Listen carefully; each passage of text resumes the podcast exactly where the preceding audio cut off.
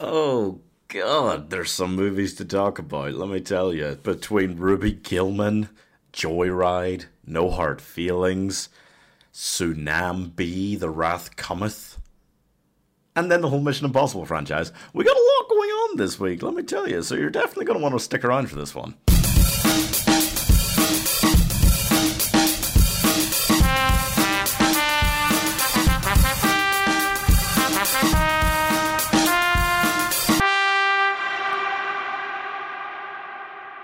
So, welcome to Movies Are Good. I'm your host, Pieman. We've got a lot, yeah, just a lot this week, okay? It's a lot.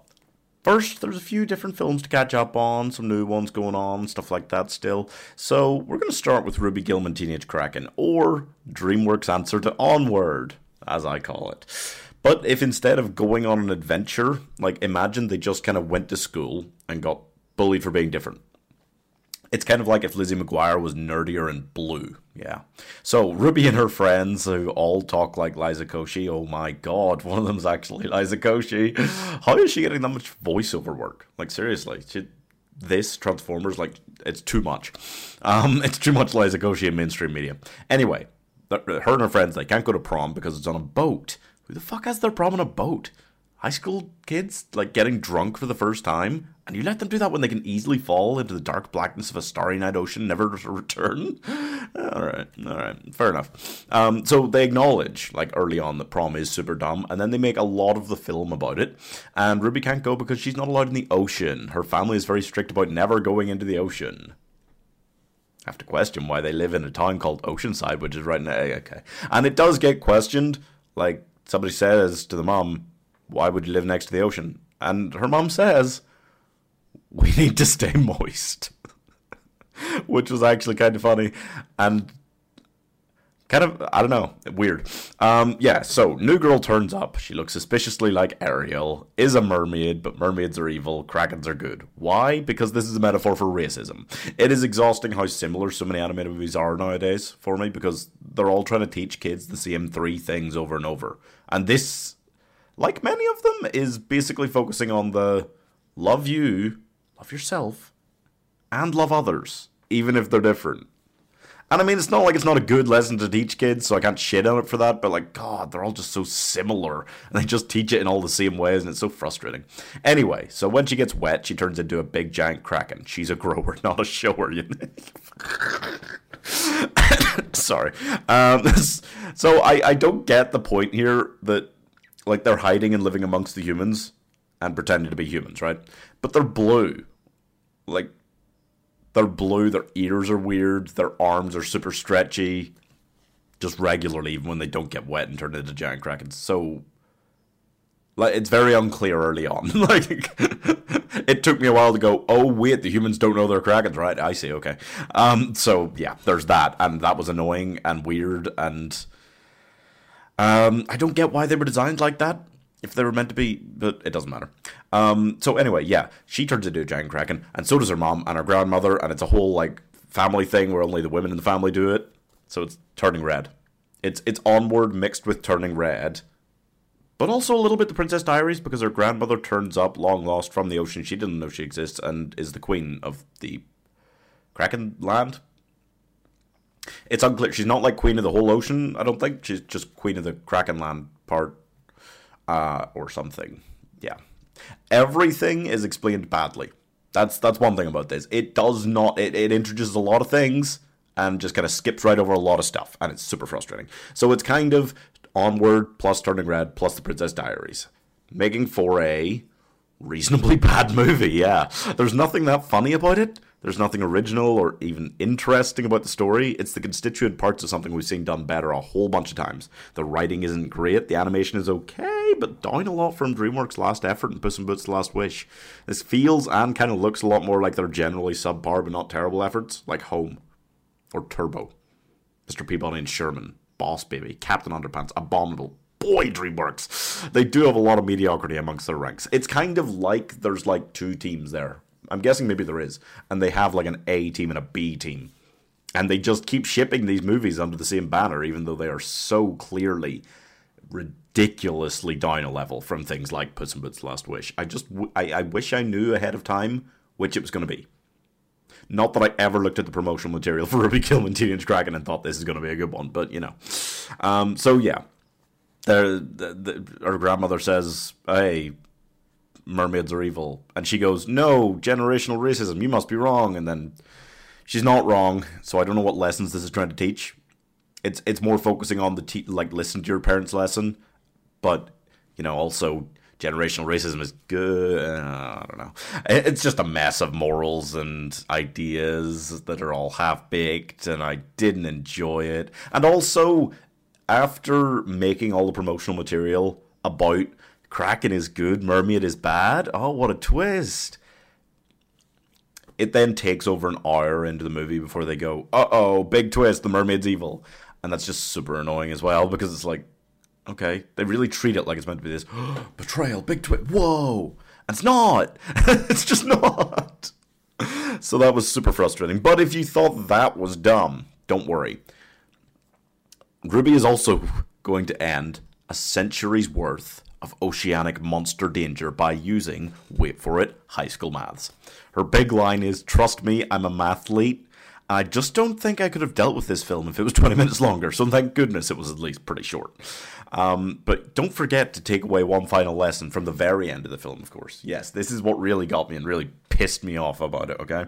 Because after she defeats the mermaid, goes back to school, and everyone likes her now, they focus down on the now Ruby isn't in the shadows anymore. She's a real leading lady because she has superpowers. So, teenagers out there in the world, don't worry. If you're feeling kind of invisible, left out, like you don't have your own story, get superpowers, you fucking nerd. That's really, yeah, no, that's all I've got for you. So, I'm giving Ruby Gillman Teenage Kraken 4 out of 10. It's just kind of crap. And next, we're moving on to Joyride. Joyride is brand new, and uh, it feels like much like Ruby Gillman was made because we just need an animated movie this year. Joyride was made because we just need a female-led raunchy comedy this year. Great, because the raunchy childhood friends go somewhere but aren't sure if they should really even be in each other's lives anymore because one is a dumb piece of shit adult child hasn't already been done to death. Oh, no, wait, no, it definitely has. Yeah. So Audrey was adopted, but she is going to Asia for a business trip and to meet her birth mom. What? And she brings with her the best friend who, you guessed it, is a giant, big, dumb child, as well as her college roommate who's a fancy actress and the creepy weirdo one. It's a very bridesmaid style cast, yeah, which means a bunch of fairly one dimensional female characters just kind of thrown together for a trip somewhere. No, let's hear me out, okay?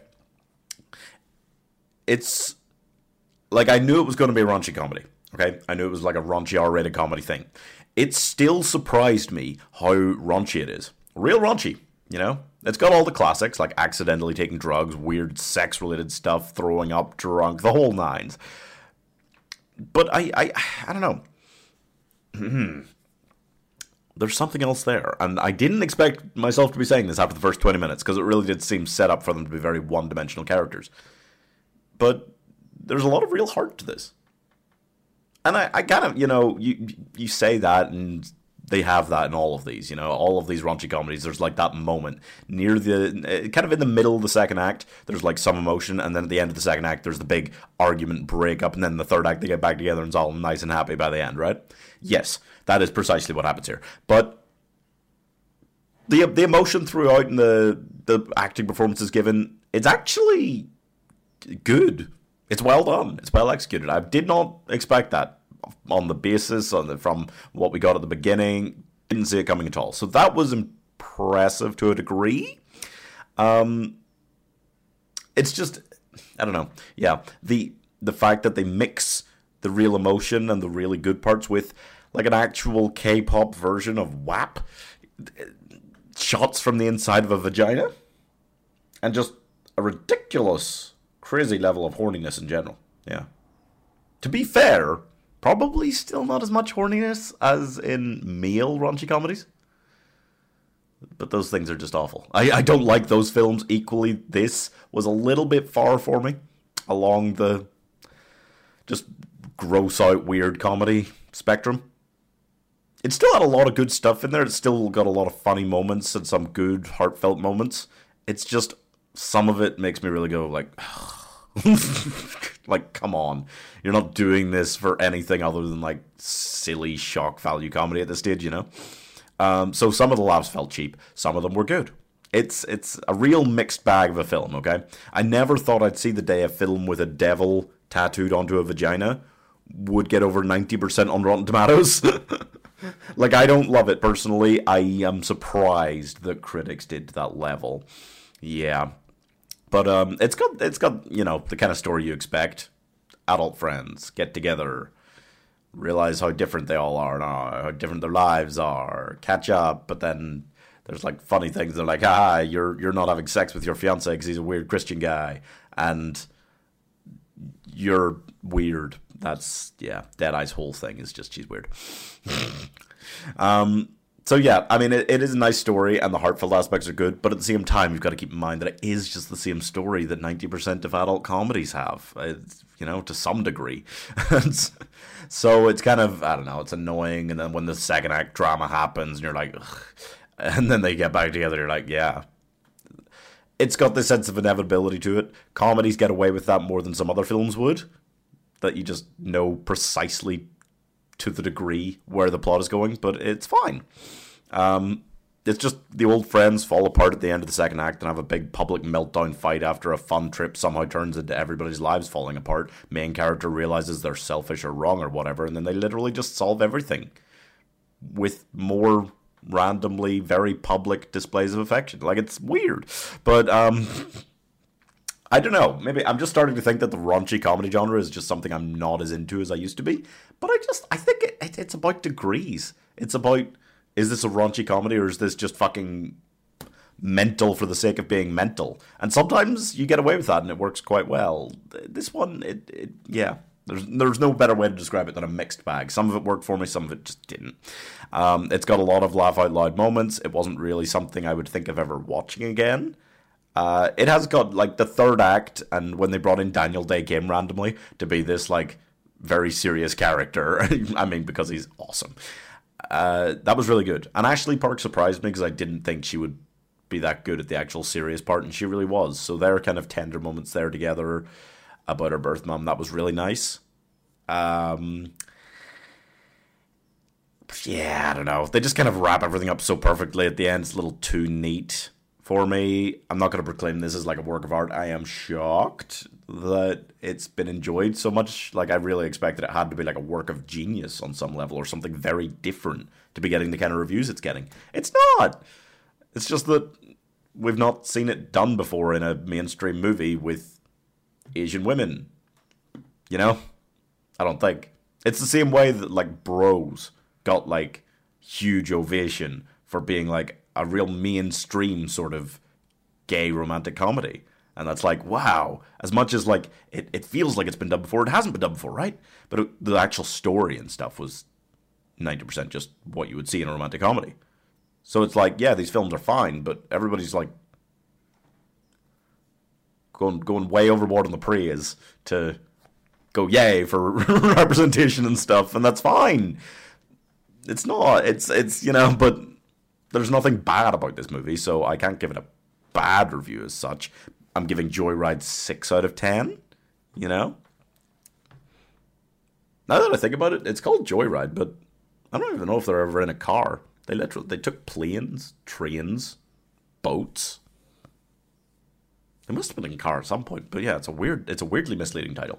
It's not a road trip movie.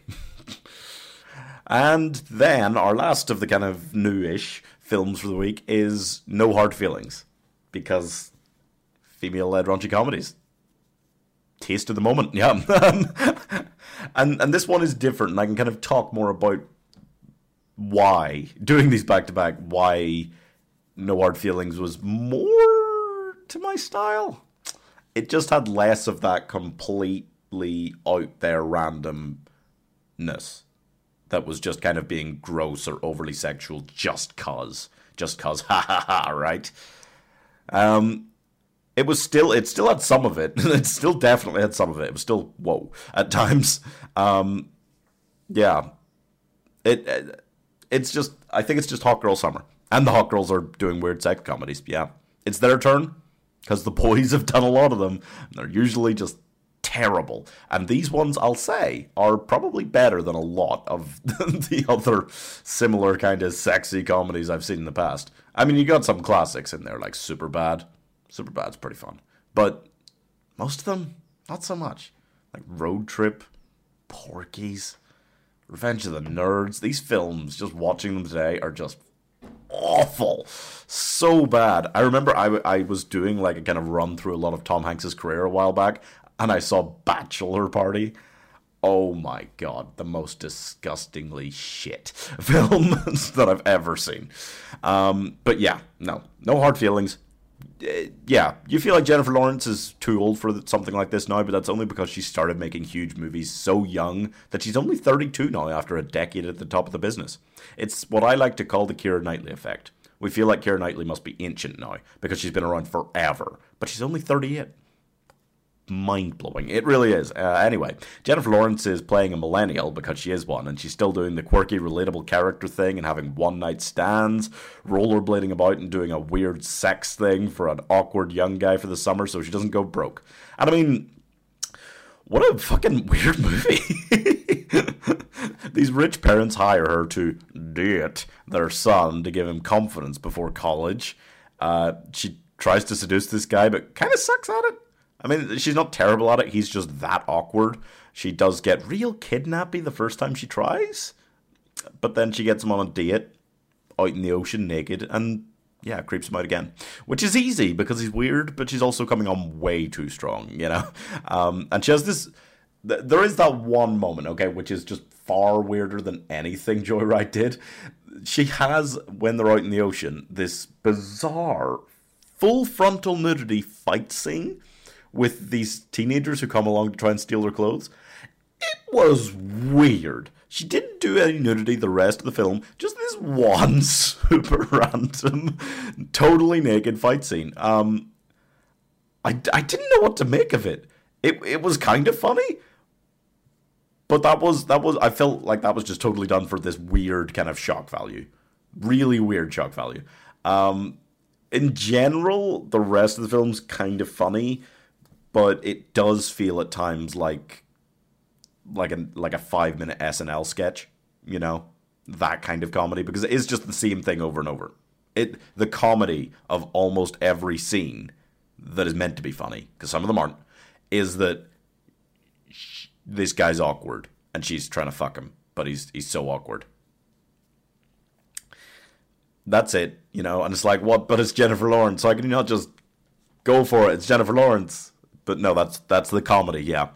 Um, and yeah, it, it feels like what if they'd done this as like a five minute SNL sketch? You'd be like, my god, Jennifer Lawrence agreed to this. The the fact that it's actually a full feature length ninety minute film that that she's agreed to star in is way more bizarre. It doesn't feel so much like an actual Jennifer Lawrence comeback as it does like a um that happened.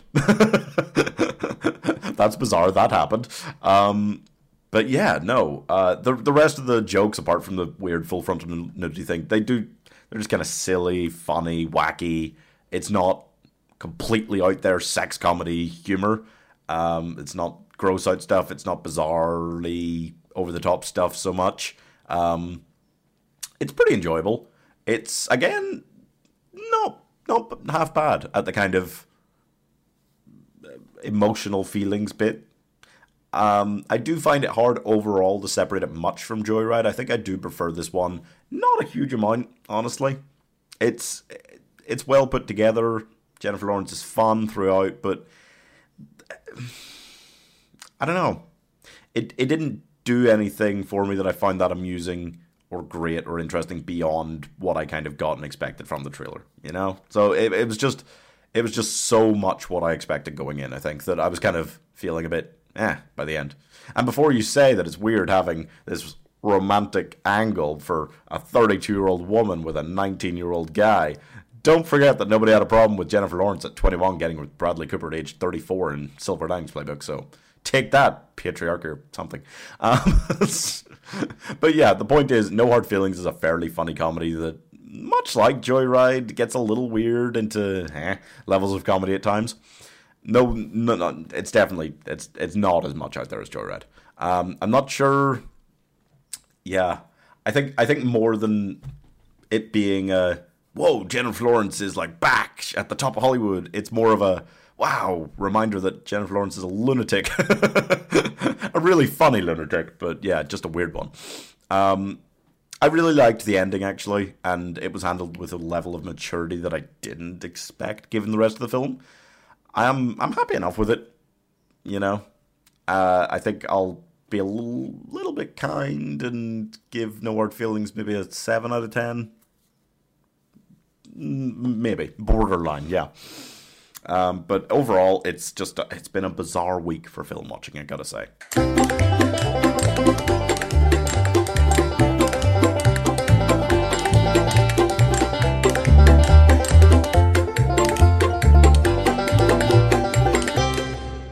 It's ranking time. Oh boy, it's ranking time. This week we're talking about Mission Impossible, the franchise that found almost as much new life in the 2010s as Fast and Furious. God. This bad boy has gone from astounding new height to astounding new height over the past 12 years, always seeming to be like topped out with the new entry until another entry in the franchise is released and blows everybody's freaking minds all over again. It's amazing. Tom Cruise has been doing this for nearly 30 years, and it only it started a whole decade after the original Top Gun. Like, this dude's career is so incredibly long, and he's just stayed at the very top practically that whole time. It is nuts. Um, he's not also doesn't feel like he's winding down anytime soon. Revisiting this franchise, especially the first three, feels weird now, but it is intriguing. So today we're ranking the Mission Impossible movies from worst to best. We're starting with Mission Impossible 2. Yeah, I'll talk about in a little while the first film and how that really provides a boost of that like 90s throwback. And this was just as much a product of its time because it is a thousand percent early noughties action movie. Tom Hanks with the shoulder length hair, hot. The weirdly flirty car chase between him and Thandie Newton in the opening act, nice. And I mean, throwing his exploding sunglasses at the screen so they could blow up into the title sequence, marvelous. Yeah, I should point out, dear listeners, that I'm not saying any of this is good. Um, because this is the worst entry in the franchise.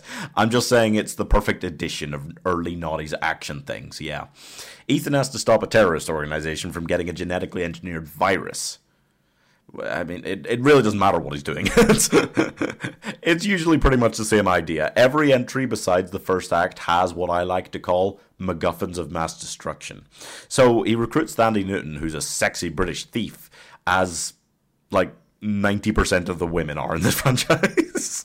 but he needs her to do spy things. But she can't do that. She's a renegade, a hooligan, a maverick. Okay. So um, now she's there, and Ving Rhames appears as almost always in this franchise. I, I forget. Actually, he's probably there pretty much every one, yeah. Um, there isn't much of a team. Yeah. Mission Impossible as a franchise is kind of it's it's the Tom Cruise show, but every other f- entry made at least some kind of decent effort at making it seem like a team thing. My theory is that they really wanted to go hard on this franchise after the first one as American James Bond, and it almost worked, but not really. Not really. This does feel very similar in style to the early noughties James Bond films with Pierce Brosnan. It just it wasn't that good to be fair, most of the early 90s Pierce Brosnan James Bond films weren't either, but this franchise really started to find itself after this one, in my opinion. It, it, it was nice, you know, him and Thandie Newton had good good chemistry, but um, yeah, I don't know. I think I think one of the differences between this and some of the Pierce Brosnan Bond films is that it, the, the franchise Mission Impossible's it's got some pretty good villains actually watching it back through this week, it's got some pretty good villains. Dougray Scott was not a good villain. He was just this kind of white man, evil, likes the lady, wants the thing, and, and then he just gets angry at Tom Cruise and goes, and that, yeah, he just doesn't have a character. It's really annoying. Um, the franchise, I think, was a little stuck in the mud with this one. trying to move from the idea of the first entry in this 90s spy thriller to a more action based franchise. And the transition kind of messed up this film, but was worth doing because what they had after this was awesome. So it, it does. It, it felt like a sequel. You know, it didn't feel like a franchise at this point. That would come later. This one just kind of felt like a sequel. Um, but going in by helicopter for a super silent, sneaky mission, you know, that was dumb. that was I, I don't know why that just that particular moment really bummed me out. The helicopter just kind of hovering above the building for a full minute. Mostly it was fine, just not really great, and definitely by far weaker than any of the other entries. I think I'm giving Mission Impossible 2 a five out of ten. No, the first one. My God, this franchise has been around a long time. They were stopping people in the first entry from stealing information off computers using floppy disks. Like, whoa. At this point, it did just feel like a cheeky film adaptation of a beloved old school TV series. It had quite the level of silliness to it. In spite of being like a pretty dramatic spy thriller overall, it just felt a little silly throughout. Um, the complaint about the first trilogy of Mission Impossible films is that Ethan was all alone, but uh, that that was kind of the shock and awe of the first one that he was betrayed and his entire team was killed after 20 minutes and then he just can't kind of trust anyone. I it was an awesome brutal way to kickstart a film, not so much a franchise, and that's what went wrong with the next two films. Um, but yeah, after getting cheekily into the arms of an arms dealer, he sets up his own team, sort of. That was where Ving Rhames first came in, and Jean Reno was in this one. I totally forgot like everything about this movie, honestly. Um, but yeah, they, they, do the here's the impossible heist job. We got to make it through this and this and this and all of that, and it's totally impossible. Now let's go do it. That thing, which wasn't as played out in 1996 as it is now, it still was somewhat played out, but it was fine. Um, then they go to Langley and they do the classic bit where he comes down from the ceiling to steal the stuff off the computer. It's a good one. It's a really good sequence, and there's a lot of good scripting throughout the newer films, but some of the lines in this one were kind of sick. The scene where the IMF guy reveals he thinks Ethan is the mole is weirdly terrifying to watch even now. The line, if you want to dance with the devil, I just want to make sure you do it in hell, is so cool. It really, that blew me away. Rewatching, I was like, holy crap. Um, the plot overall is a little shitty here and there. It's pretty wackadoodle, I'll admit, but this film was, it was cool you know, slick, very 90s, and does not feel like the same franchise as today's editions at all. It's just so different. It is, it it was much more of a spy thriller than like an outright action movie. Um, until you kind of get to the third act. By the way, third act set on a train. Rewatching that and then watching the new one made me realize, wow, they do love trains in this franchise. Comes up a lot. I love trains, and I think train action sequences are cool, so I'm okay with it. Just wow, you know. Um, but yeah, the whole uh, he's the mole, no way it's him. That was all a little overdone, but it works okay. More than that, some of the stuff in the train finale is really nice, with the helicopter coming down on it, Ethan clinging to it. By the way, Tom Cruise was already doing pretty much all of his own stunts even back then. What a freaking crazy man. Um, I do like this one even now, but it's clearly a level behind a lot of the newer ones. I'm giving the original Mission Impossible 7 out of 10. It's. it's really funny to think that Ethan Hunt had retired by the start of Mission Impossible 3. He'd left the IMF. I mean, he was still in the IMF, I think, but he was like training recruits or something. Um, but yeah, boy, did he learn not to try that shit on us again. like every time they open the films now, they don't bother doing any new backstory for what's been happening with Ethan in the meantime. He's just somewhere and someone comes to deliver a mission and he's just like, yep. and goes and does the mission. It kind of feels much more like a franchise the way they do that now much more just like another entry in the franchise as opposed to anything else. But it, yeah. we can't even complain, honestly, about how many films he's done since retiring. Because look at John Wick, but yeah. Anyway, he was retired at the beginning of Mission Impossible 3. He had Mich- uh, Michelle Monaghan as a happy nurse wife, but when an old friend agent gets taken, he can't resist going in to help out, and that runs him into Philip Seymour Hoffman, who plays one of the best and most terrifying villains you've ever seen in a spy movie.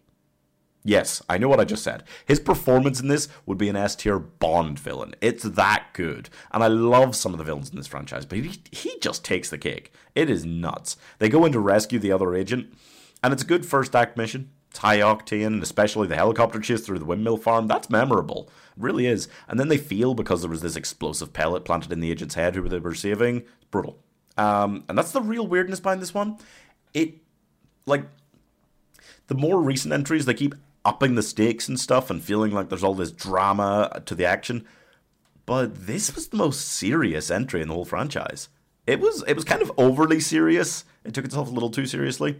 Um, I liked it, but uh, parts of it were kind of overdone. Uh, I think the best bits of that like whoa serious nature were Hoffman's villain. He is so insanely intense. It's amazing, but also just kind of terrifying. Simon Pegg gets introduced, teasing the day when Ethan you know, has a better built team of characters around him. And it's baffling to me that within the same year of Hot Fuzz coming out and Simon Pegg proving himself to be an amazing badass, he was already getting typecast as the nerdy comedy tech guy in big action franchises. It's only really happened twice that he's got cast in those roles, but between this and Star Trek, he's done the role about eight times. So, anyway, Ethan takes his team to the Vatican. Yeah, breaks in, hot, steals Damien, has an intense showdown on the plane. Then the oh shit moment comes, and I, you know what, I have to say, when they get betrayed on the bridge and Ethan's like sprinting to try and stop Damien before he gets away, and then he's got to go to the hospital to try and save his wife, but she's already been kidnapped. I started to realize how much I'd totally forgotten uh, everything about this entry and how hard I'd been like sleeping on it because I massively underestimated this one. I kind of viewed it in my head the same way I view Fast and Furious 4, you know? The main guys were back, you know, it was back to form after kind of shitty entry but it wasn't on that level yet. It was the transition before it hit the big time. You know, Fast and Furious 5, big time. Fast and Furious 4, yeah, kind of good, but whatever. That's how I thought about this. I thought Ghost Protocols, when this franchise really woke up, became that next level of greatness. This one, it's not there, but it is so much closer to the level of the other films that than I thought. You know, I was really sleeping on this hard. It's awesome. It's got a great whole third act to it. Uh, it's got a great ending. Yeah, the Vatican sequence is really good. It the bridge sequence is awesome too, and those sequences, you know, are like two minutes apart.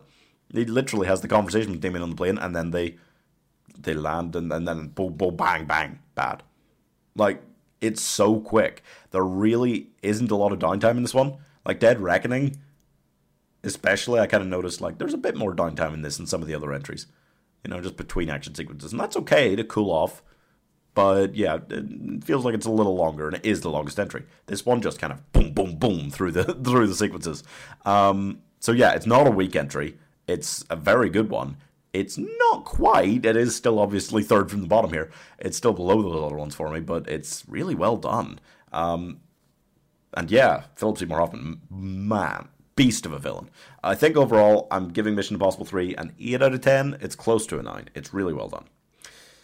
And then we start getting into the big boys. And look, if you'd asked me a week ago, I would have told you that Ghost Protocol was my favorite Mission Impossible movie.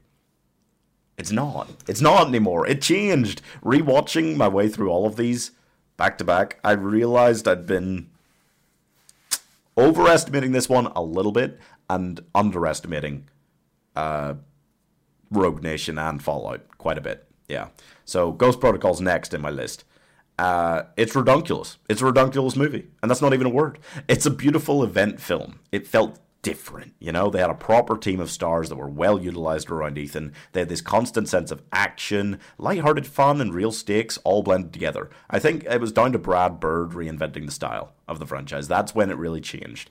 And he did introduce more like goofy elements of the 60s TV show, stuff like that, to this again. That helped. It helped, you know, it, it bringing the tone back down to a level where they could have comedy, action, fun to it in addition to the seriousness helped a lot. And this one, watching it back now, it's a little too goofy. They perfected the style by Rogue Nation, I think, that this franchise really excels at, where it feels serious, but there's still some lightheartedness. This one, it was a little too lighthearted. It was a little too fun and quirky. Michael Nyqvist, yeah, not a great villain. Not a great villain. No, that that is part of what weakens this one. Rewatching it, it's just there was nothing to him. there really isn't. But overall, all the sequences are awesome. Okay, the, the start where they break Ethan out of jail. That was really fun. That was a fun opening. And then the Kremlin bit. Oh, they go in, they get what they want, but then the Kremlin blows up. They all get disavowed. The secretary of the IMF gets killed. It's all a giant freaking disaster. And that's when Mr. Hunt goes to work. Yeah. You ever notice that just every fucking movie they get disavowed? Actually, maybe not the second one. Maybe that's the key. Maybe you need to disavow Ethan before he really makes a good movie. I don't know. But uh, yeah, it just happens a lot. But they did well, kind of with the big boo, whoa in this one. I liked it. Um, there's a crazy boy with a nuke and he wants to use it. That's that's the plot. It, it's not really relevant. He needs to get the codes. Our team doesn't want him to have them, but then they just straight up give them to him. Yeah. And that's after the all, awesome sequence in Dubai. Ethan climbs on the outside of the Burj Khalifa. One of the best sequences in the franchise by itself, surely. That was awesome. That's so memorable. Uh, Paula Patton's there with Simon Pegg and with Jeremy Renner. She kicks a woman out of a window down like a million floors. Tom Cruise gets to run. He loves running. Runs directly into a sandstorm like a lunatic, but loses his man. Now we've got a terrorist who can make a big boom, and a third act set up as a, you guessed it, impossible mission. And that's when they go to India. Jeremy Renner's got this whole past with Ethan's character, which kind of, you know, helps bridge the gap from the original trilogy films to what's going on now. and it's kind of like, no, we didn't just abandon his wife. She, the, he stepped away from her to protect her. Yeah so that worked well. Um, I do think this whole film just feels slick. Just feels slick like the first one did in the 90s. Very different style, obviously, by, by this point in 2011, but it just felt like it still had that, ooh, nice to it that I really enjoyed. It worked really well. And I still love it. I do, I think now maybe I was overestimating it a little bit. It's not quite an action movie on the level of some of the very, my very top ones that I really love, but it is, it's still awesome it's still awesome and it still was like a step up for the franchise. Mission Impossible 3 kind of bridged part of that gap, but then this kind of made the big leap and from here on this was the new thing. This was this was a whole new franchise for sure. It felt totally different. Um, and it just became beautiful this franchise from here on out, you know. At the end they go to India, that whole sequence, it's good. It's a good finale. It's not the best by any means finale that they've done throughout. Um, the whole Jeremy Renner just jump thing and Simon Pegg, it they did a much better job than they had in previous entries of making other characters feel useful at the end.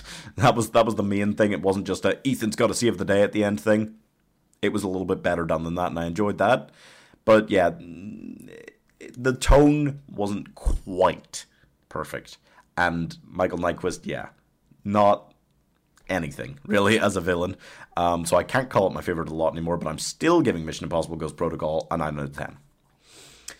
Next is Dead Reckoning Part 1. Yeah, watching the trailer and stuff, I was hoping this would be right up, uh, maybe even at the top for me. But it was always going to be difficult, you know? Being the third film I've seen this summer that is only half a movie. There's a frustration to that that you just can't get away from, I'm afraid. Like, it's not as frustrating in those directions because Fast X just felt like a bunch of dumbass side quests that they randomly invented so they could turn this into a two-parter for no reason. And Across the Spider Verse was brilliant and did amazing things, but then just kind of felt like? Like the end kind of came out of nowhere. This one, it very much felt like they had a third act that was worth a third act and ended it on a good note that I enjoyed. I, I feel like there's not like a full film as epic as this one left in this story, but I'm sure that there will be enough twists and turns that they kind of, you know, I have faith at this point in this franchise. Anyway, I feel weird giving so many of these 9 out of 10, but they kind of get to this level. They got up here, you know. Ghost Protocol's the last one that was ama- it was really good. I love it, but it kind of it didn't have the perfected tone and style. By Rogue Nation they did, and it's kind of just stayed the same for these last three. Very similar level for me, so it's hard to separate them and pick a favorite. Um, I think, yeah. Basically, this one asks the question what would happen if Tom Cruise had been around to try and stop Skynet? And the answer is Arnold Schwarzenegger never would have existed, bitch. Ethan starts out disavowed, moves on to being wanted by every world government instead of just his own, and ups the ante to being wanted by a godlike AI being thing. So now there is more than one species after him. I was unsure at the beginning about this idea, the whole AI thing, as it went on, I became totally convinced this is just the best possible villain for a Mission Impossible movie. It's terrifying, it's everywhere, it's not even human, it's just this presence. It's just what you want. Is it big enough to really deserve a two parter? I didn't think anything much dragged in this being a 2 hour 45 movie. And if they say that's just half the story, I'm not going to disagree. I'm not going to argue. I don't feel like they did stop dead suddenly. So I'm not too upset. Also, this franchise has just been blended into one story, really, for the last few films, it feels like. And Hollywood's flavor of the month is every franchise gets one of these, so we just have to accept it. Um, so Ethan gets half a key, and the key is the key to the whole thing. Nobody knows what that thing is, though. Everybody literally just wants the key because everybody wants the key. So, Ethan wants to get it and use it to destroy the AI that is threatening to take over the world. Ilsa wants it so that the government just no no government gets it, and the American dudes want it, so the American government gets it. The crazy demon chaos boy Gabriel wants it, so he controls the AI which is controlling him, or I don't know. And Pom Klementieff is also there, and she's scary there are a lot of people. There's a MacGuffin, and we're off. You know, there's an Abu Dhabi airport sequence. It was great. There was almost a first act nuke. That was cheeky. The AI made itself feel terrifying. Then there's a huge sequence in Venice with the nightclub and the car chase. That car chase was long and bizarre. Hayley Atwell and Tom Cruise both being shit at driving at different times and switching places in cars and everything. It was weird. Um, it was it was definitely the longest sequence. I still don't feel like it overly dragged or anything, but it, it was quite a long, drawn out sort of one. It, it's not the best car chase or anything they've even done in the franchise, I don't think. But um, overall, yeah, it's great. Most of the characters I love. Hayley Atwell's character did bug me for the first two acts. She came around in the third, but the first two acts, I was kind of she was just kind of annoying because it got exhausting how many times she would just escape and run away suddenly. And it was just like, come on, learn. You keep getting yourself into trouble every time you run away. Stop it. she felt like she took so long to learn that, but yeah. Um, Rebecca Ferguson is back as Elsa, is uh, Ilsa, not Elsa. And, you know, she feels like she has the predictably no character arc going anywhere except knowing Ethan really well by now. And the way she's trustworthy the whole time in this one tells you that something bad is going to happen for sure. Um, they escape Venice with half the key, but then they got to get on the train. And the train sequence is probably my favorite. The third act, it was awesome. I heard a rumor that there's a two hour cut of just the train sequence out there, which seems insane, but as a final act, it was beautiful. I should also mention that I accidentally went to a showing time at the cinema that turned out to be a 4DX showing, which was nuts. Seat was moving the whole time, water was spraying in my face, stuff stabbing me in the back through the chair. Weird experience. I think I have back problems coming out of it, but I kind of loved it. And it is the perfect sort of film for it. I didn't believe in 4DX as a style of cinema showing, but now I, I kind of do, actually. Only for particular films. This is really the perfect kind of thing for it, especially that train sequence at the end. That is I couldn't think of anything designed better for 4DX, honestly. Um, but yeah, I do feel like it was a weirdly neat place to end this one. Some of the twisted turns were easy to spot, but I feel like it was just another amazing one. At this point, Cruise feels like he can't miss with this franchise anymore. He's become as plot armored in Hollywood as Ethan Hunt is in the movie. The train sequence was mind blowing. I loved it. It was good enough to provide a finale for this one, so I'm happy. But I don't think it's the best of the lot. I'm still giving Mission Impossible Dead Reckoning Part 1 9 out of 10, though. Within four minutes of Mission Impossible Rogue Nation starting, Tom Cruise was on a plane. Not in it, on it. And he actually did that stunt, and it was crazy. And it was in the first five minutes. This film did exactly what it should have done, you know? It tried to put the new awesome team format together with a little spicy love interest for Tom Cruise that became one of the franchise's best characters in Rebecca Ferguson as Elsa, and they had a great villain. They put together all the pieces of the franchise's best bits to that point. The Syndicate as this anti IMF terrorist organization, their terrifying leader in Sean Harris, who was a cool villain. Not quite Philip Seymour Hoffman, but a cool villain. I love that by this point there are younger agents completely idolizing Ethan because Jesus Christ, how could they not be? Um, it just it just makes sense, you know. So, in this one, the IMF gets completely dissolved because everybody wants a bit of Ethan, and while running as usual from the government, he's got to fight the syndicate and their scary boy leader. It's also got the best meme in the whole franchise when Alec Baldwin says Ethan Hunt is living his last day as a free man, and it immediately cuts to six months later. that, was, that really gets me every time. Um, they go to Vienna, Ilsa and Ethan have a spicy time, and the Austrian Chancellor goes bang bang. The opera sequence is awesome. By the way. Nessun Dorma playing while Ethan tries to handle the multiple snipers aiming at this guy, and then it turns out to be for naught because he gets blown up five minutes later. Oh, it was good. And then they get together with Ilsa and have to break into a data bank in Morocco, and that's when Ethan has to figure out how to hold his breath for an awfully long time. Another amazing sequence follows. I love that at this point Benji is just kind of like, yeah, of course he, they could do that, and Ethan's like, like Benji is the perfect character to keep turning up and assuming Ethan is God, and he's kind of right. So he just like sends Ethan to do the most insane shit, and Ethan's like, um, what the fuck? And Benji's just like, what? Just do it. It's so good. Um, I love their relationship. Uh, Brandt and Luther both show up, and the team is complete in time for a third act where everything could go tits up as Benji gets kidnapped, Ilsa gets sneaky, and Ethan gets his Nicolas Cage in National Treasure moment when he decides to kidnap the Prime Minister of the UK. It's a great final act too, and that's that's the nutty thing. This one has such a distinctive, great first act sequence at the opera, great second act sequence in when they dive into the databank thing, and great third act sequence as well.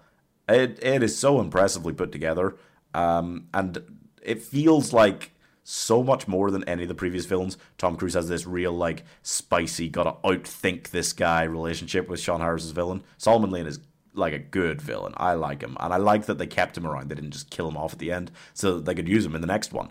And that's when this really started to feel like a franchise. When they had a consistent female character coming back in Ilsa, when they had Solomon Lane returning, the team was kind of consistent there for like three films in a row. Weird, weird, but I loved it. Yeah, and overall, I'm giving Mission Impossible: Rogue Nation nine out of ten. And I didn't think it could get better after Rogue Nation, but Mission Impossible Fallout used all the threads started in that film and actually just continued it, you know? Instead of just doing a new thing like this franchise normally does, the success of Fallout in continuing those stories is the reason that it went, oh shit, this could this could be so much bigger, and probably decided then when they saw how well Fallout worked and the storyline worked, oh shit, we should we, we could have basically done this as a two parter. And then they did a two parter to follow it. Um so in Fallout, Ethan has to team with Henry Sex God Cavill with a mustache as he tries to recover three plutonium cores before three nukes are set off. That's right, you thought one nuke in the previous movies was bad. No, it's three, bitch. He's still got his team. Solomon Lane is still a scary boy. There are actually references to the early franchise films. Ethan sees his wife in a dream, and, and then she's there at the end. And Vanessa Kirby's character is the daughter of Vanessa Red- Redgrave's arms dealer from the first movie. It's great. Um, Fallout brought the whole franchise together beautifully. It really did. And if they'd ended the franchise with this one, it would have been a really beautiful send off. This this felt like a great finale, time to leave it. Because it was just building the whole oh yeah, we we dismantled the syndicate in the last one, but their people are still out there, still working, and now they've, they're working with this new guy. Who is this new guy? This Lark guy? Hmm, mysterious. Who could it be? It was great. I loved it. I loved everything about it. I love the bathroom fight scene. That's iconic already for so many reasons. That early jump from the plane was a great sequence, and then when Ethan finds out he's got to break Solomon out of prison to get the plutonium back, oh, it gets so good. There's great spy aspects to this one. There's great story continuation. There are amazing old and new characters. Then Henry Cavill turns out to be the real bad guy behind it all and blows your ass out of your mind or something like that. it was kind of obvious that it was going to happen that way, but it was great storytelling anyway. The chase sequence through Paris is great. I think that was maybe the best chase sequence they've done. Um, I don't know. I don't know. Rogue Nation had a great one as well. One, one of those two had the best chase sequence overall, not Dead Reckoning's one. Though it was good too. They're all good. Um, a surprising amount of the film is spent in Paris. Usually they do one sequence and bedoink themselves to the other side of the globe for the next one. Uh, Tom Cruise also runs in London a lot. He loves running. He ran so much in London that he broke his foot during filming. The number of times he's like jumped out of planes, done parachute jumps, actually piloted helicopters, and it was just running and well, he did jump between buildings. He was jumping off a roof, I guess. But he broke his foot during that one. They had to delay it all, the whole filming and stuff. Anyway, that was great. London was great. And then the third act. Talk about perfect setup. Every member of the team really has to be there and do their thing, otherwise, big giant fuck. Because you've got the two nukes going off, you have to disarm them at the same time while getting the control thing and disarming that at the same time. You have to press all three at the same time, meaning you actually need a team. You slam Ethan's ex wife and her new husband down in the middle of the third act to really just give you that extra emotional punch around Ethan, her, and Ilsa. It's great. It really is so great. This whole film, I was way underestimating when I saw it in cinema. Watching it back now, this is definitely the whole, the best of them all. I think, as much as they're all quite close together, like the last four of them, I think this is the best. It's insanely good. Not quite, but almost in the way that Top Gun Maverick is insanely good. It's one of the top three or four Tom Cruise films ever, I think. Completely amazing. Very difficult to beat. I don't think Dead Reckoning 2 will manage it. I'd be surprised, but why don't we revisit all of this in, you know, another 50 or so episodes and find out? For now, I'm giving Mission Impossible Fallout a very strong 9 out of 10. Not quite a 10. Top Gun Maverick's a 10. yeah. Wait a second. This movie is terrible. Movies are good, but movies. Oh my god. this week I went in to watch what I thought was going to be a silly movie where there's giant bees and they're dangerous. And what I saw was, wait for it, the worst movie I've ever seen. Okay? I'll. Hmm. That's such a difficult. I've watched so many of these really terrible B movies. And this, by the way, is a B movie, but also a B movie. You know what I mean? Tsunambee, The Wrath Cometh. Also known in some regions as Waspnado. Oh, it's not even a. Yeah. Um, it's just bad. It's. It feels on every level and it has no redeeming qualities, okay?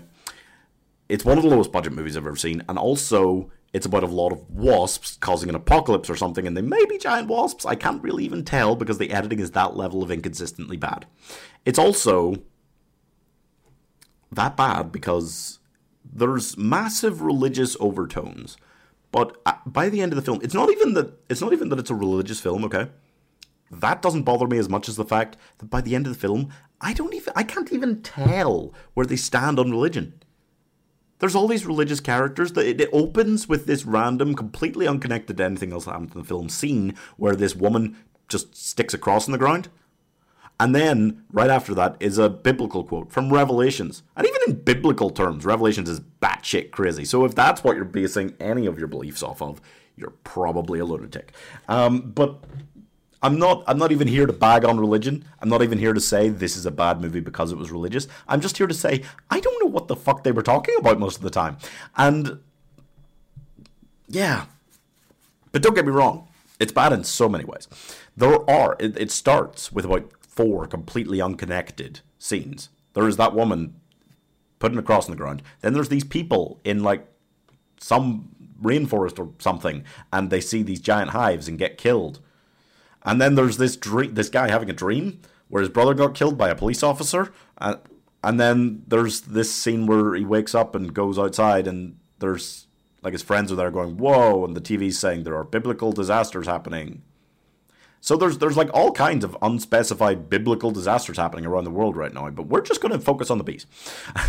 it then skips to what you know the actual main body of the film, which is happening like a day later, and it looks like just the, the apocalypse has occurred or something, but they're out in like the countryside now, and there's this showdown going down between these three who are dressed like they're all dressed in yellow and black. And that's the funniest thing about the film because you think it's going to be a giant meme. You think these films, oh, they're giant memes. It's you know, it's Tsunambee. Oh, no, it's not. I don't even think the scripting is so bad it's hard to tell. But I don't even think it's trying to be funny at any point, and it's not.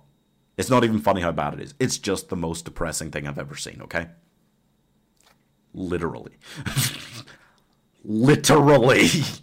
I know people overuse the word literally. Sometimes I do it, but I'm talking literally the most depressing thing I've ever seen.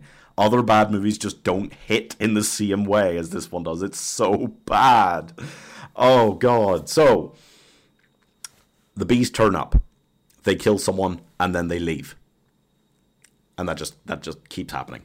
Um, but when they kill someone, they get back up because there's nothing like taking a Revelations quote so out of context that you can use it to put zombies in your film. In that one moment, I've come up with something funnier than this entire film. Because they don't say zombies anytime. If they'd said it once, I would have appreciated this film 10 times more than I do. So, They'll generally spend very little time with the bees. They just come in, kill someone, and leave. And they'll spend most of the time instead talking about religion. Yeah, like is this the end times and stuff? The characters, there's this guy character. We get like no story on him at all, except that he keeps remembering how his brother was killed by a police officer, and they're hanging out with this police officer who's terrible. She just get she just like is watching some birds in the sky and almost drives them off a cliff and kills them all. Like, and that's a whole that's a longer sequence than any of the sequences with the bees, where they're trying to like get out of the car before it goes off the cliff when it's like perched on the edge. And it wasn't like the bees made her drive off the cliff. She was just looking at birds and then went, "Oh shit!" So she's terrible. She also walks into a house, is trying to hunt it down, you know, see if there's anyone in there, and immediately gets snuck on that one from behind. She is an awful police officer. She also killed this guy's brother for being black. I don't know. And then when he finds out, he goes to shoot her, but this little girl shoots him first. Like, whoa, thank God you saved the police officer, who is, as far as we can tell, just a terrible person. She she doesn't really seem remorseful about killing his brother because like he was black. So there's that, and uh, they do just kind of suddenly do that after a while. They they kill off all the men in the space of about five minutes, and then it's just these three girls left. There's the little girl who they found in the house, and her dad just kind of says, "She's she's holy, she's protected. The bees won't touch her," without any explanation. Um, there's the police officer who, as I've mentioned, is awful and doesn't seem to be a good person, and I don't know why we're happy that she gets saved. And then there's Chica, and Chica is the friend slash sister slash lover of the main guy, and she is Nigerian. The act, the, I, I had to look it up because I couldn't tell what the accent was. The actress is Nigerian, and I couldn't understand her. Between the sound quality throughout being that awful and her accent being quite strong and uh, you know not not being a good actress she just I couldn't understand most of what she was saying and I rewatched scenes I prolonged this experience to be fair the film's only about 60 minutes long I prolonged this experience just trying to figure out what she was saying because I realized it might be important to the later bits of the film and I couldn't for some of it there is a whole bit where the cop asks her about her accent, and she clearly explains something. And I, I caught the words car crash in there. I, I think like the she was talking about the guy and how she got to know him or something, but it didn't explain anything. And then her backstory ends up being super important because later it turns out, oh god, the ending. The ending the three girls are left after they just kind of kill off all the men within five minutes for no reason. And then they pray and the bees go away. Three of them pray and the bees go away. Great. And then they walk outside and then Chica turns out to be the queen bee and summons the bees back and attacks them and the film ends. And she was the one talking about religion all throughout. So I don't get it. And also no. No. It's completely unexplainable. And it doesn't try to explain it. And it's awful. and, and I cannot tell, because of that, what its position on religion is. Because they, like, pray and the bees go away, but they don't. They just come right back because she's the evil one. And she helped them pray for them to go away. And then she just brings them back two minutes later and attacks them. And that's the end of the film. Does, does it like religion? Does it not? I don't know. And I don't care. It is the worst film I have ever seen. It's so bad. I am giving Tsunami, The Wrath Cometh, 1 out of 10. Hell, I'm giving it 1 out of 100. I am angry and confused and emotionally damaged by the existence of this thing. It's not, it, it's not, it's not even like anywhere near funny how bad it is. Most of these on this segment are. That's why I do this segment, because it's funny how bad they are and I enjoy talking about them. This is just so sad. I hated it. Oh, jeez. Oh, man. Oh, here I go fan casting again. Fan cast time? Fan cast time. Oh, here we go. and finally, this week, if I can recover from that, we're going to talk about what would happen if you made a live action Grand Theft Auto 5 film. They've never made a Grand Theft Auto film or anything like that. It's kind of surprising the genre really it hasn't had anything big, you know. I mean, like Scorsese still makes movies. Killers of the Flower Moon might still be a kind of gangstery thing, um, and like he did The Irishman, but you don't get a lot of gangster movies anymore. And Grand Theft Auto would instantly be a big hit if they made it into one. And this feels like, just because Grand Theft Auto 5 has become so legendary, this feels like it would be the story that they use. But I don't know. Anyway, if they made it, okay, hear me out. We're running a little long today, so I'm going to quick fire this one out, but I'm so excited about it. Michael De Santa, Mark Wahlberg. Oh, Michael's the main character. He is a bum. He is so upset about his life being boring now, even though he got exactly what he wanted in surviving and getting away and betraying his friends and whatever. And it's really intriguing to see him kind of just get back into the world of crime, not because he's dragged back in or anything, just because he kind of wants to. He kind of just goes, yeah, fuck it, I'd like to actually. I think Mark Wahlberg would be great at that because he's kind of he's played a lot of these like dad roles who are still like actiony anyway. He seems like he'd be good at this kind of like, oh yeah, I used to be like a gangster badass, but I'm kind of no, I'd kind of like to still do that. I think he'd enjoy that role, and I think he's got the right level of like sarkiness, you know, like sarcastic prick, while still being kind of lovable to a lot of his characters that would work really well for this. Yeah.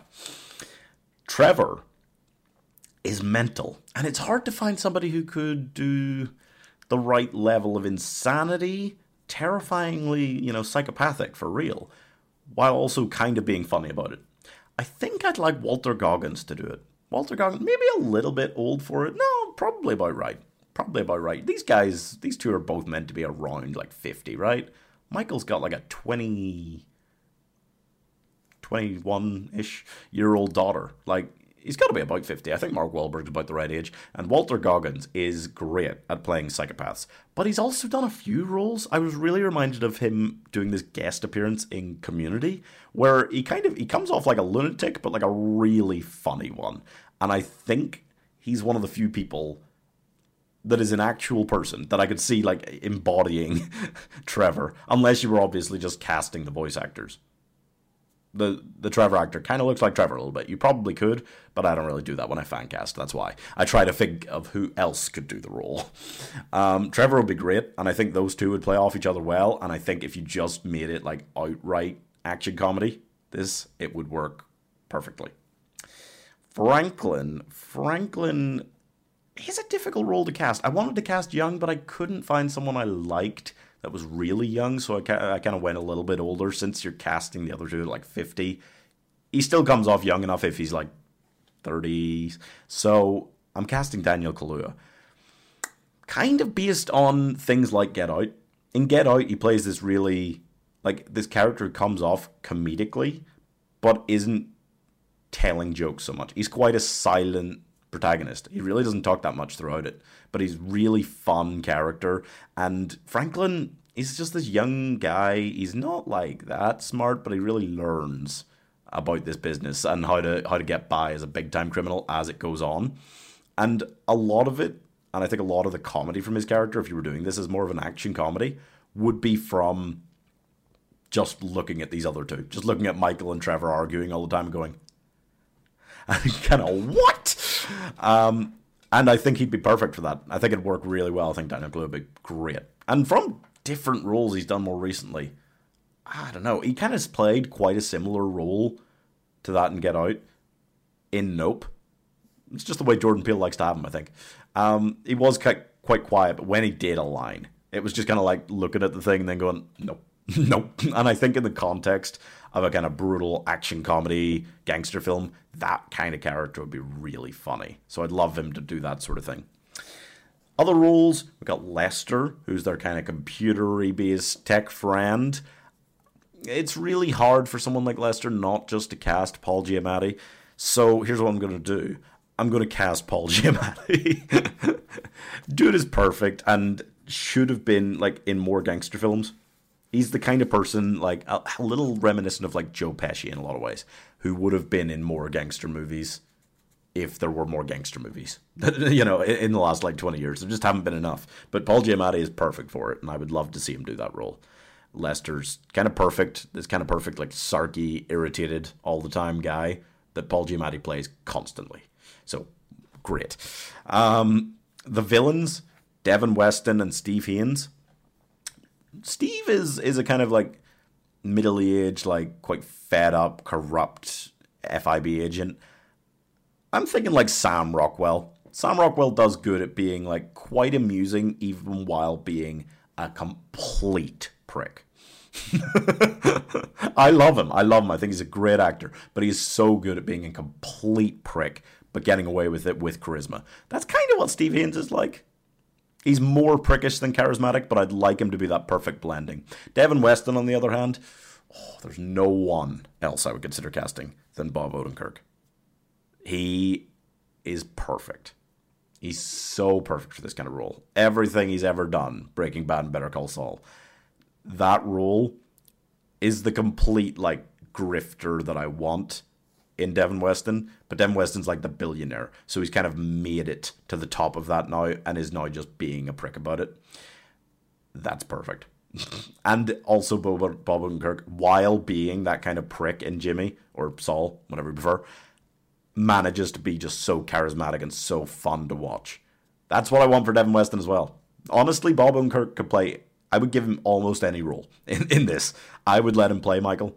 I would let him play Trevor. I would let him play Lester. I think he'd be fantastic at any of this. He, like, I mean, obviously, Better Call Saul was huge, and so was Breaking Bad, and he's made a fucking amazing career out of those. But honestly, if if gangster films were still happening, any time in the last 20 years, if they were still happening more frequently, I would have wanted him to play every role in every one of them. And it would have been one of the best gangster films ever. If he'd just been the leading role in one, my goodness. Would have been awesome. They haven't totally missed the opportunity. It could still happen, but he'd be, instead of the protagonist, you know, someone getting into the world of crime, he'd be like the older guy. Yeah, he's getting to that age now, I think. But that'd be perfect casting. I'd love that. Um, as for Lamar, who's pretty significant to Franklin's story, especially, I think it's a difficult role to cast. I couldn't think of someone I really liked. I, I, I think I like Lakeith Stanfield for it, based on his role in Sorry to Bother You. Uh, he was really good in that, and that was more of what you're looking for for Lamar. This kind of like he's a bit dumb. Lamar, he's a bit really dumb. He's trying to like make a big time criminal, but he can't really. He's not really that good at any of this. That's kind of the vibe. Yeah, I think I think Lakeith Stanfield would pull that off quite well, and he's probably around the right age. Him and him and Franklin are similar age, Lamar, so him and Daniel Kaluuya would work quite well together. I think for the, those roles. Uh, and then the only other thing you really need is Michael's family, who all crop up quite often.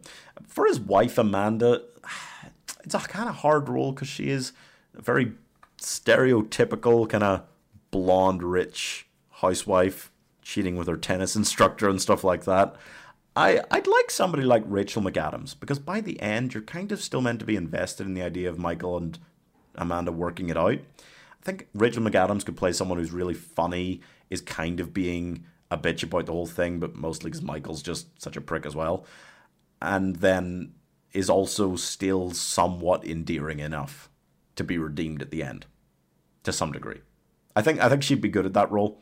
Things that she's done, like the Eurovision movie, made me think like, yeah, that kind of comedic, weird, out there role. Yeah, she could bring that to life quite well. Make him more of a character out of Amanda than the game really ever bothered to do. Uh, and then in his kids, Jimmy is just this complete prick, just this complete dingus, great commercial for condoms, kind of, you know.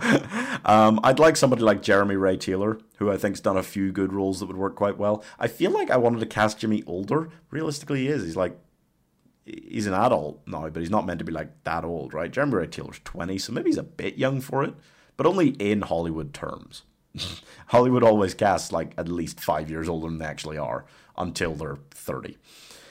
I I would like to see him do it. I think he'd be quite good. I would like to be like I, I like the idea of casting Jimmy a little bit younger, maybe.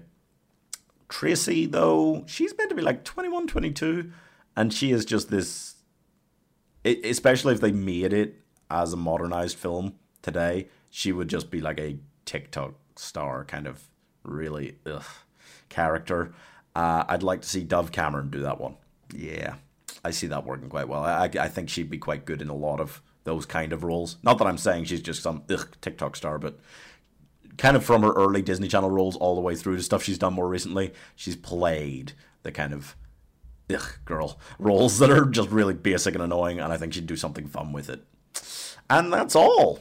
That's all that I really think you need for that, and I think that would be a beautiful film. And I honestly, with all the game adaptations done recently, I think a Grand Theft Auto movie would probably work quite well. And if they did it with these characters, with how important and legendary they've become to the franchise, I, I think it would work really well. I'm kind of surprised they haven't already, honestly, but kind of surprised they also haven't done GTA 6. When? Seriously. That's all for this week, guys. It was a pretty long episode, but God, I got really excited about the Mission Impossible movies and really frustrated about Tsunambee. Just a whole mess. Uh, look ahead to next week's episode. Um, we'll be handling. I didn't get to see Talk to Me yet, so I'd like to see that. I've heard a lot of good things about that horror movie. The Meg 2 debuted already on Rotten Tomatoes with a 0% score. We'll see about that. And Teenage Mutant Ninja Turtles Mutant Mayhem. I've heard some really good things about so I'm excited for that too. We'll also be checking out The Shark Exorcist, because I'm I'm hoping that can't be as bad as Tsunambee. And uh, we're going to be ranking a lot of the 2023 Netflix films that have come up so far. So tune in for that episode next week. Thank you guys for watching. I hope you enjoyed. And remember, movies are good, even though. Oh, some movies are so fucking bad. God damn it.